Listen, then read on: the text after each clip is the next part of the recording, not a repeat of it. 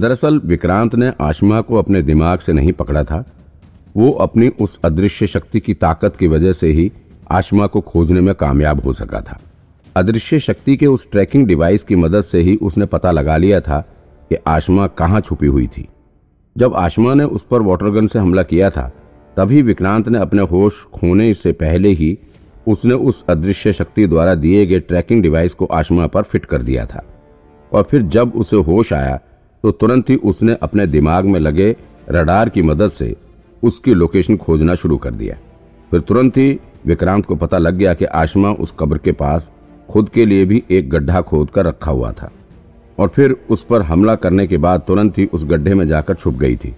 वैसे कमाल की थी ये लड़की। भला कोई नॉर्मल आदमी इस तरह से कब्रिस्तान में गड्ढा बनाकर कैसे रह सकता है? अरे बताओ ना, सोच क्या रहे हो? आपको आशमा की एग्जैक्ट लोकेशन कैसे पता चली? सुनिधि ने फिर से विक्रांत को याद दिलाते हुए कहा हम्म, तुम गैस करो। विक्रांत को कोई जवाब नहीं सूझ रहा था तो उसने खुद ही सुनिधि के आगे सवाल रख दिया। मैं बताऊँ आप जब बेहोश हुए थे तभी आपने उसे वहाँ छुपते हुए देख लिया था। आपके ऊपर उसके वाटर गन का ज़्यादा असर नहीं हुआ था। आप तब भी होश में ही थे। और फिर जब आप पुष्कर और मंजू से शर्त की बात कर रहे थे तब भी आपको पता था कि आशमा यहीं छुपी हुई है। लेकिन आप जानबूझकर उन लोगों से मज़े ले रहे थे। हम्म बिल्कुल सही। वाह, तुम्हारे दिमाग की भी दाद देनी होगी। विक्रांत ने सुनिधि की तरफ़ मुस्कुराते हुए देखते हुए कहा हम्म देनी तो होगी। मेरा दिमाग तो तेज है ही। मुझे पता है, सुनिधि ने कहा। पता है आपको, जब आपने आशमा को पकड़ा ना, तब पुष्कर और मंजू का चेहरा देखने लायक था। दोनों के चेहरे का रंग उड़ गया था।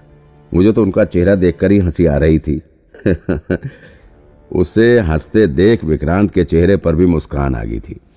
भले ही उसने इस हाथ काटने वाले मुजरिम को पकड़ लिया था, इतने कॉम्प्लिकेटेड केस को सॉल्व कर दिया था, लेकिन फिर भी विक्रांत बेचैन था। एक बात थी जो उसे बहुत खाए जा रही थी। उसके दिमाग में सिर्फ़ एक ही बात घूम रही थी।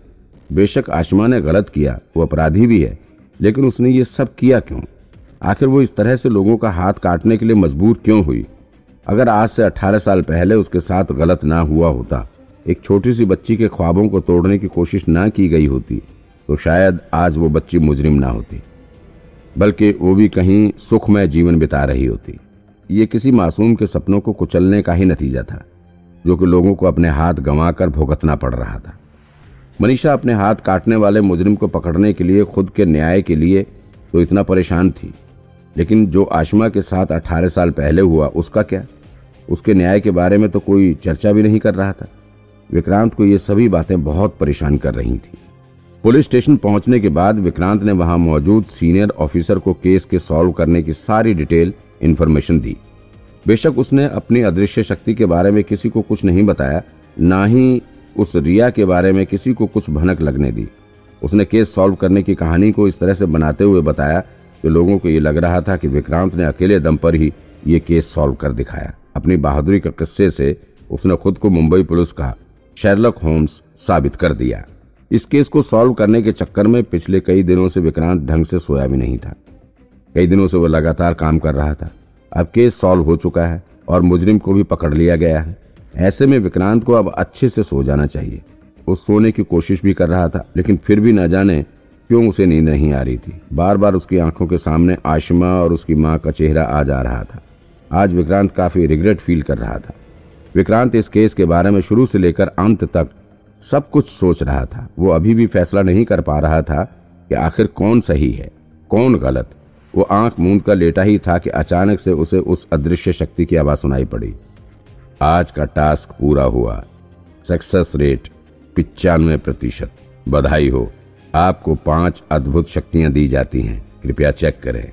ओह, पिचानवे प्रतिशत। कमाल है।